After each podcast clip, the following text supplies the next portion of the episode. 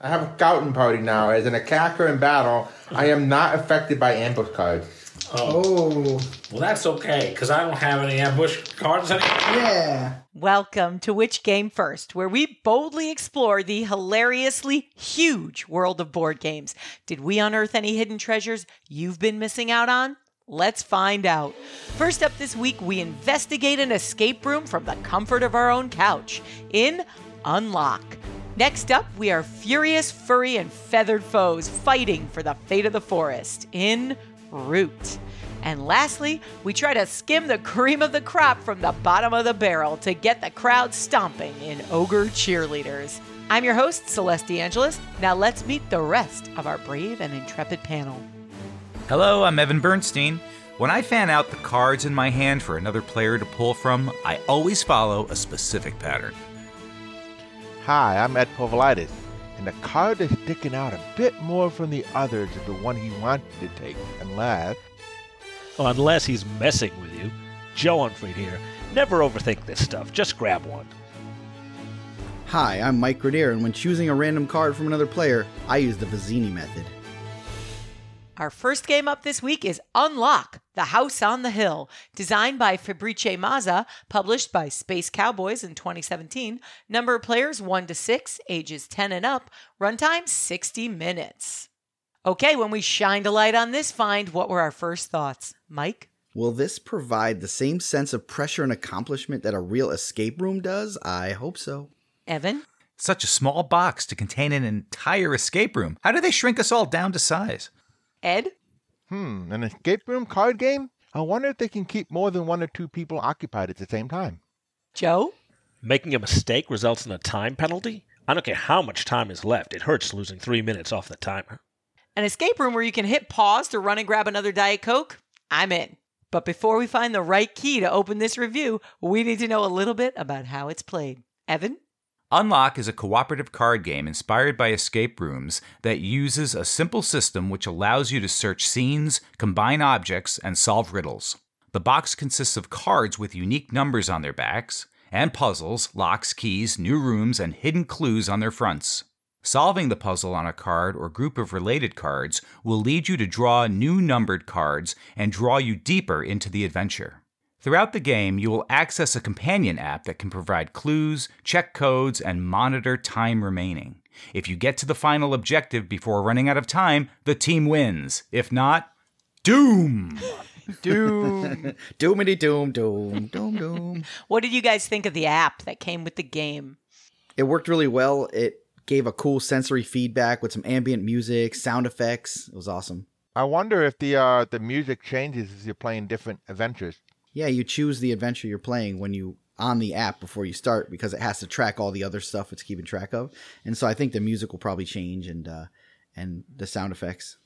An app is a perfect accessory for this game. I was wondering how they were going to do some of the mechanics or set the scene in certain ways, but I didn't think about an app until I started to read about the rules. And it's like, of course, yes, use an app. It makes total sense. During certain parts of an escape room, you have to enter a code or try out a key, and this is a perfect way to do it. And also, I was really impressed with the fact that you didn't have to say what you were doing first.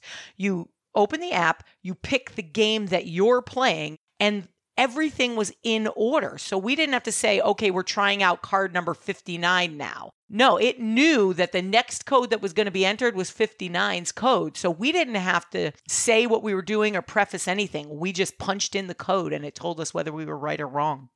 There was a way to choose which thing you were testing out in the tutorial though. So I think that's an option if they wanted to have, you know, like Joe said, red herrings or some other misleading stuff. You could be trying one thing and not the correct thing. Or there could be more than one lock available at the time. Uh, if you drew a card and it was a red herring and then you entered the code because you thought that was the next thing to follow, it would tell you it was wrong in the app and it would give you a penalty.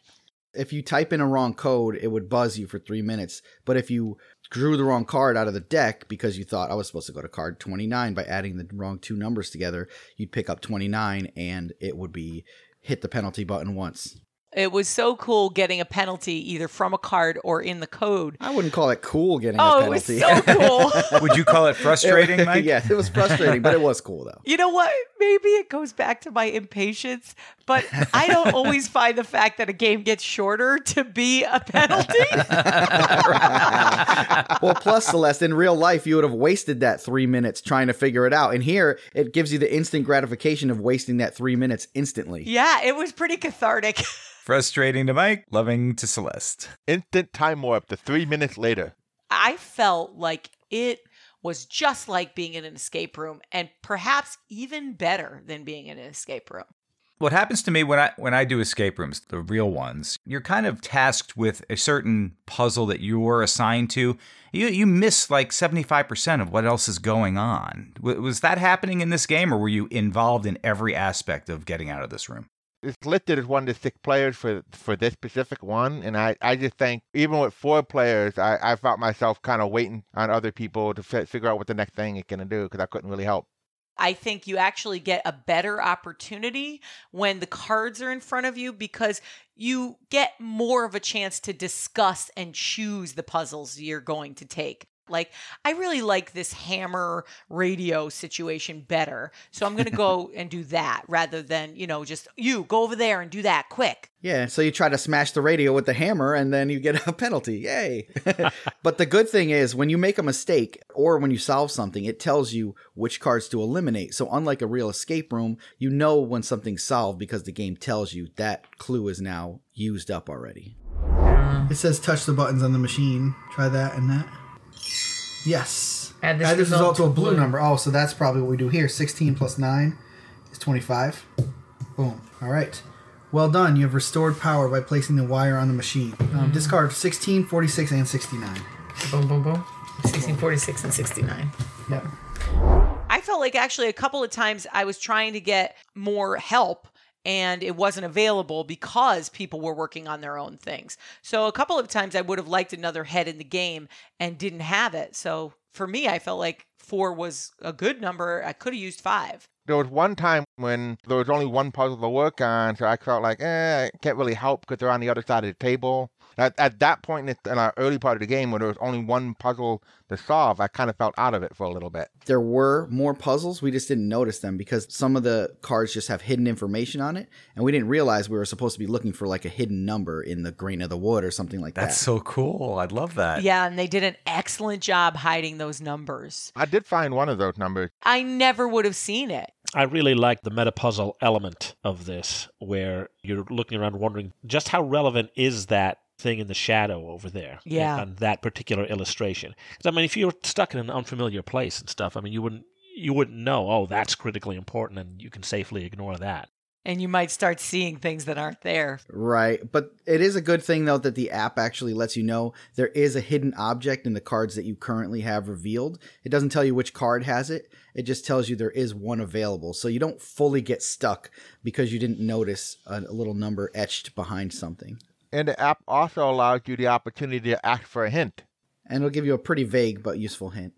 Oftentimes more useful than the hint you'll get from the guy when you knock on the door in the escape room and say you need a hint. All right, as as the timer is counting down and you're getting towards the end of this, does it pick up the tension? Does the music change? Yeah, the, the timer flashes. Yep. A little alarm or klaxon goes off or something. when you uh, get the wrong answer, it gives you a big red X. You know. It's psychologically damaging.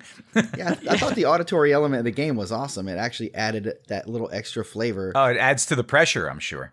Yeah, and I think the art was very well done too. The cards looked like the the, the actual room and the items were almost photorealistic in this version of the game. Yeah, and when you're looking at an item like, let's say, the candle, you'll first see the candle when the whole room is revealed as like a small candle on the shelf. But when you actually draw the candle card out of the deck, it's like the close up version of the candle. I found the art more compelling than a lot of the props I've seen in some of these smaller escape rooms. So Unless you're going to go to a huge escape room like Five Wits, which is this great chain of high production value escape rooms with huge props and effects. If you're just going to go to a local one, I actually found the cards more engaging. And it's nice that your whole group can split the $15 that it costs to uh, play this escape room instead of each person paying 30 to 60 bucks to play the escape room together. And I did feel like there was less of a uh, stepping on each other's toes in this game. It was easier to get organized and get to solving. And it was nice to have one person take the role of getting the cards out of the deck and uh, one person being in charge of getting rid of the cards that have been used. You kind of have important roles, but in an escape room that's live, a lot of times you'll have a quarterback kind of like directing a lot of people what to do. And I think a notepad is not required, but would help. I You know, used as a group, we're pretty good at escape rooms. We did not solve this, but we were so close. We were down to the last clue. we counted it up on our way home, and it looked like we lost about 20 minutes from making mistakes. 12 minutes we lost on entering the wrong code, and another 9 minutes we lost looking at the red herrings. I'm feeling more guilty now for not having been there. I, I could have been. Uh, I, I could have been the difference maker there. totally. I'm hanging my head in shame. Can you all see this? It's interesting that this first set was released as three adventures in one box in Europe, while in the US they sold each adventure separately. And of course, now they have, I think, a total of nine adventures now, with more coming. That's the one thing. It's like, yes, it's way cheaper than an escape room, but ultimately it is a card game that you're being asked to pay $15 for that can really only be played by you once. Well, you can only play a specific escape room once, also. Still, you know, that's a decision you'll have to make. Is it worth it to you for a one time adventure? However, the app is fascinating. All of the other escape rooms are advertised on the app, so you can sort of get a little peek as to what they're like. I definitely wouldn't mind playing one that isn't as traditional as the one that we played. I mean, ours was super traditional. The great thing about it being in a card game setup is it could be way more expansive than a escape room could get because your imagination is the limitation rather than a physical place. Okay, explorers, get your shovels out. It's time to dig up or bury. Unlock. Joe? Well, I'm digging this up. The whole game seemed to nestle in an elusive sweet spot. Evan? The real challenge here is finding an escape room game that I don't like. So I can't wait to play. It sounds like I will be rewarded. Ed? The replay value may not be particularly high, but it's a decent puzzle game. It's easy to learn and teach, and you'll be able to hand this off to a friend when you're done. I'll dig it up as it delivered what you would expect from an escape room game. Mike? This game delivers the group cooperation, rush of excitement when achieving a goal, and the pressure of the clock that I love in an escape room. So I say, dig it up. As an escape room, it simply works great. I wouldn't even caveat it with it's a great escape room as a stay at home or a cheaper alternative. I found it just as engaging. Dig it up. Mike, where can you find it? You can find Unlock, the House on the Hill, and its multitude of sister adventures online or at your friendly local gaming store. It's got a small footprint, so it ships easily and often finds its home near the front of a game store. Uh, each adventure runs for about 15 bucks MSRP. If you have thoughts about Unlock, let us know. We would love to hear from you. We are at Which Game First on Twitter, Facebook, and Instagram. Our next game up this week is Root, designed by Cole Wehrle, published by Leder Games in 2018.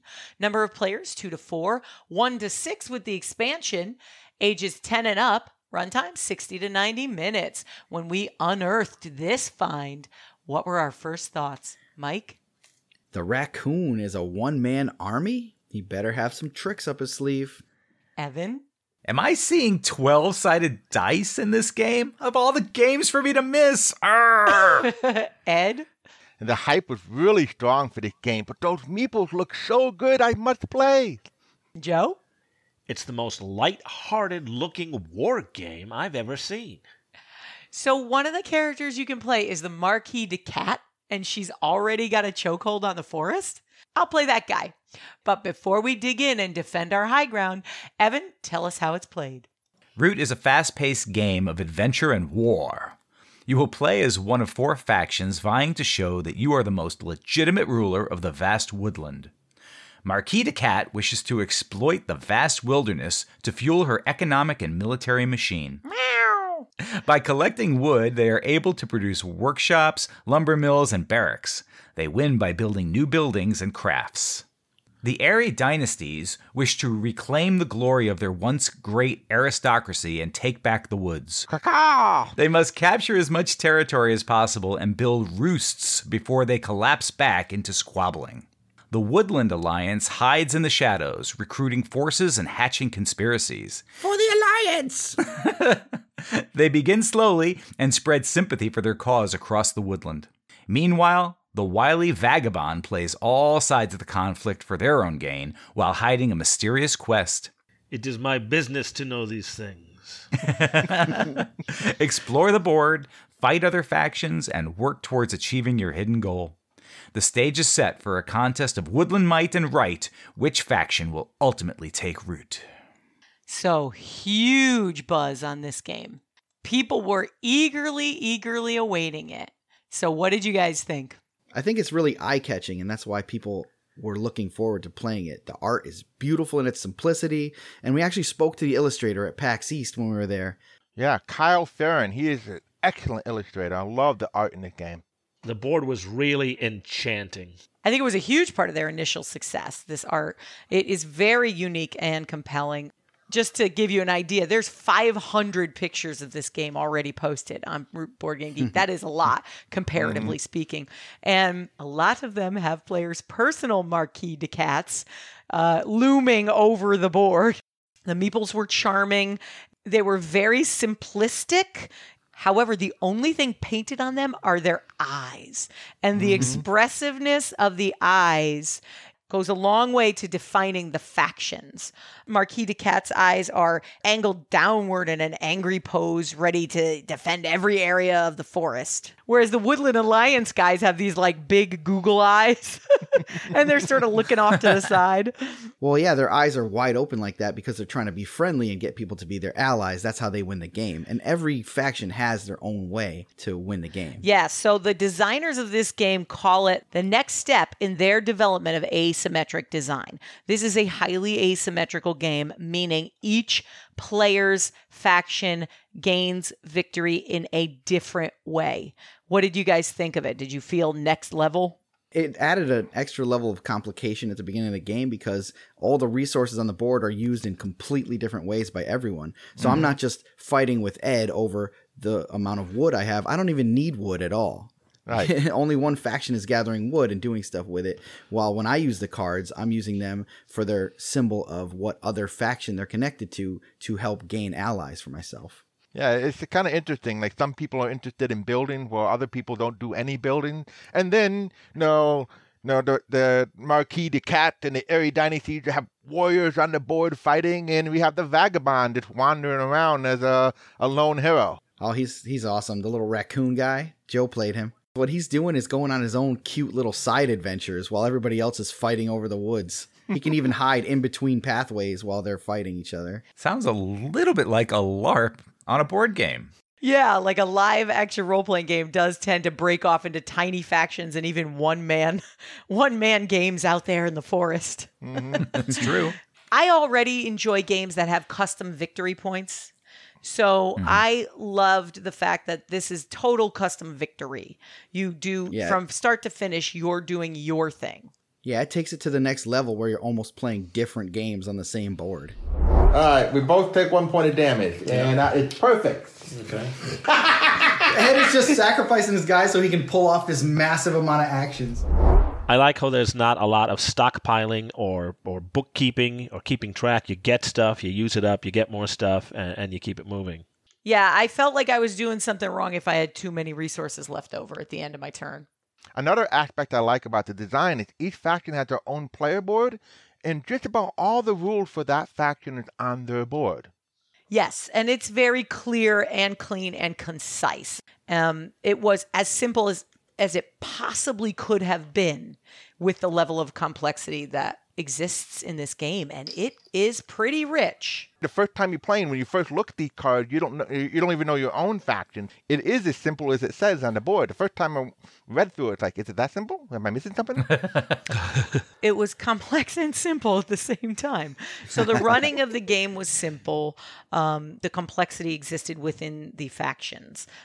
So, what did you guys think of the map laid out in clearings, paths, and forest pieces? I think it was really nice. It's uh, what's interesting is there each of the clearings has a different suit associated with it. The three different suits are fox, mouse, and bunny. yep.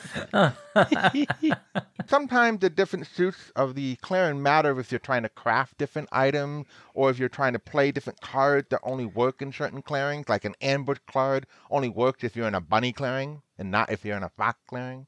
Yeah, and there were similar ways to craft items for most of the players uh, because the cards in your hand had a crafting cost and it required dominance over certain types of factions that were on the board, like two bunnies and a fox. Another thing is if you get tired of the, the front side of the board, you can flip it over to the back side, which has a winter setting. What's neat about that, you can randomize the suits of the different clearings there. And the way the river flows is different. What may matter if you're playing with the Riverfolk expansion, was add two new factions, the ability to play with one to six players, because now you can cooperate against the evil mechanical cats. I uh, felt like the forest areas of the map didn't feel like locations, but I guess that's on theme. You know, it just felt like sort of fill in area. But the truth is, the Vagabond was the only one that could travel through that area. Yeah, the Vagabond got to do lots of stuff that nobody could do. The vagabond could retreat to the forest to lick their wounds and repair their items. The first time I saw this was at PAX Unplugged, and they had giant sized meeples and a giant sized board that people were playing on. It was Whoa. really awesome. Yeah, it was pretty cool. I told you this game will translate into a LARP easily. yeah, I totally would. Uh, the whole board was really enchanting. I loved how it had lots of symbols on the board. Uh, they seemed to be all over the place. They were very you know, instructive and helpful, and they were easy to find and examine, yet they were still unobtrusive. They weren't distracting. They were like squirrels in the underbrush. It helped a lot that each faction didn't have to pay attention to all the symbols on the board. Like I had symbols that mattered to me, and Celeste had a bunch of symbols that mattered to her, but n- nobody had to worry about all of the symbols. If you needed any visuals to highlight the asymmetry of this game, do look at the meeples because one faction gets something like 20 meeples to put on the board and one mm-hmm. faction has one. So if that's not asymmetry, I don't know what is. That one meeple going around and exploring ruins and collecting items and going on adventures. It's like one doing an RPG while the rest of us are playing at war. They've just completed a new Kickstarter for their second expansion, The Underworld, which adds a new board and two more factions. Okay, explorers, it's time to dig up or bury Root. Joe? I'll dig it up. I would have loved this game at 10 years old. It's not my favorite game ever, but it does consistently deliver action at a consistent pace that rewards thinking a turn or two ahead. Evan? I have to hold my judgment until I play, but between the hype and what I've heard today, I am more than a bit curious. Mike? This game takes asymmetrical strategy to the next level. Dig it up. Ed? I played this game a few times already, and I want to play again to explore each faction and try new tactics. This is so much fun to look at and to play, and the Eyrie has decreed that I shall dig this game up. This game is undoubtedly beautiful to look at, and it does have an interesting concept. But to me, it felt lonely during play. So, as the word implies, root comes from the ground, and back to the ground it must go for me. Bury it. Ed, where can you find the game? The main game is out and goes for about 60 bucks MSRP. The Riverland expansion, 40 bucks. And I've seen it at local gaming stores and online. If you have thoughts about Root, let us know. We are at Which Game First on Twitter, Facebook, and Instagram. And our last game up this week is Ogre Cheerleaders. Published by Paw Warrior Games in 2018, number of players two ish, according to the box, ages eight and up, runtime five to 10 minutes. So when we brush the sands away from this find, what were our first impressions? Mike? I bet ogre cheerleaders do some awesome throws. Evan? Give me an O, give me a G, you get the rest. Ed? They may not be good cheerleaders, but who's going to tell them they're off the team? For real. Joe? I kept hearing cheer songs through the ages, from Survivor and Queen all the way up to Ariana Grande. Ogre cheerleaders? I mean, of course, I want to see how that's going to shake out. But before we pull our giant foam finger out, Evan, tell us a little bit about how it's played. The game has one field, a horizontal row of cards that may be extended left or right as new cards are added. New cards are played from the player's hand to the field. Each card is a cheerleader with a number, a suit, and a special ability. There's also a bench where some cards are removed from play, will sit face up with only the top card showing. The goal is to make matches or runs with suits or numbers. For each match or run you make during your turn, you remove those cheerleader cards from the field and add them to your scoring pile. The field grows and shrinks as cards get added and taken away during play. At the end of the game, the player with the most value in their scoring pile wins. So, the premise of this game is that you are a recruiter for Ogerton University and you have to build your team of cheerleaders. It's more of a community college than a university, but Yeah, yeah, definitely. I, I suspect that. Although Joe was Joe was big on saying it was the premier ogre university. Yeah. This is a deck of cards, a really simple, fast game. The art is very basic but adorable and on theme. It is, you know, pretty simplistic drawings of ogres cheering in different positions. The complexity of those cheers gets harder with the higher numbered cards, as it should be. And the higher numbered cards are harder to win. Okay, shuffle the cards on the field, including this one, and lay them back down in Yeah, that's what I was random order. Well, that's actually a good shot. no, man, I want to win. Boom. Are you What want. serious? Not what you want. Now I have nothing to score. The number 10 is really tough because it knocks out half the other cheerleaders on the field, so it's hard to get a match with it. Yeah, it was interesting. I managed to get my pair of 10 by playing it with a 1, which allows you to join the 10 on the board without playing this ability. Yeah, they jump on the field without the temper tantrum attached to it. Each card has a special ability, and the special abilities were easy to understand. You use the special abilities to try and help you get those matches of the suits. So, the suits are made up of the symbols for each high school that you're recruiting from, the ogre high schools in the local area. so, everything was cute and on theme and very simple, but I was impressed with how well the special abilities worked. The only thing that might be an issue for some players is the potential for the infinite loop. You know, he acknowledged that the infinite loop happened there. There's a certain card that you play that lets you draw another card back in your hand, and if both players have just that one card left in their hand, they'll be stuck in an infinite loop where they have to play one and draw the other one back. And then it's what Evan loves. It ends in a tie. Uh-huh. I know. Oh. and it's you know, it's not like the designer didn't notice that that was a part of the game. He put it in the rule book, so I'm assuming that he meant it as a feature. okay. Well, okay. At least there's that. So sort of like that team, the onion has layers. Yeah. You know, you're going to play three or four or five times anyway because the game goes very quickly. There's not much to the game, so I think a second playthrough or a third playthrough, you wouldn't really learn a lot of new stuff after that point. You'll come up with one or two maybe strategies, and that'll be it.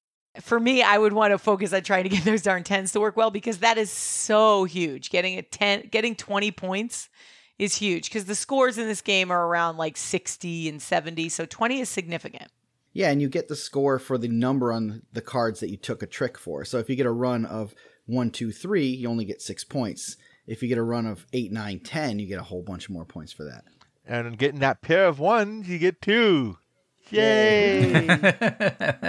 I did like how the art actually showed that they were definitely ogres. I mean, you could tell they're not supposed to be trolls. They're not supposed to be orcs. You know, Yeah, No, they like Shrekish, right? So except they were yellow. Come on, Evan. These are cheerleaders. These are athletes. They were significantly more fit than Shrek.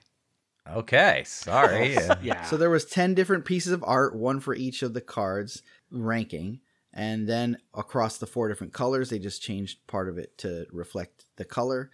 Um, and that was it. No background or anything. No, it was it was a really basic looking game. I don't know that that bothered me. I think I really enjoyed it. If I were to add it to my game rotation, I see it as a speed game. I want the facts and only the facts. Okay, explorers, it's time to dig up or bury Ogre Cheerleaders. Evan? Well, I can't say the theme is all that appealing to me, but the runtime makes the risk low, so I'll play it with Celeste someday. yeah. I would be the one. Mike? I thought the card interactions were surprisingly good with each other. So even though I set the bar kind of low, it was above my expectations. I'm still going to bury it, but it's not terrible. Ed? Well, I did have fun, and well play again if somebody brought it to the table as a filler. It's just not quite enough for me to dig up for my collection. Besides, it's buried under those ogres, and I'd rather not act them to move. Joe? It moves fast, it's easy to learn, and it's a little bit funny, so I'll dig that up. I mean, hey, I love the theme and the chaotic nature of the play. I could see it going really fast and really fun. Dig it up. Joe, where can you find it? This game is available online at Amazon and also at friendly local gaming stores that offer quick, lighthearted card games. If you have thoughts about ogre cheerleaders, let us know. We are at Which Game First on Twitter, Facebook, and Instagram. And that brings us to the end of our show. We look forward to hearing about all the game exploring you're doing. If you'd like more perks and content from our show, including exclusive episodes for just $3 a month, you can go to our website and click on Become a Supporter today. If you get a chance, leave us a rating or a review on your favorite podcaster. It really helps others find the show. Join our chat on our Discord server, Which Game First, and our Patreon supporters get access to exclusive channels. Follow us on your favorite social media. We are at Which Game First on Twitter, Facebook, and Instagram. Happy gaming, explorers! Gamers exploring happy. Explore happy gamers. Happy exploding gamers! Glamping exploding hamers.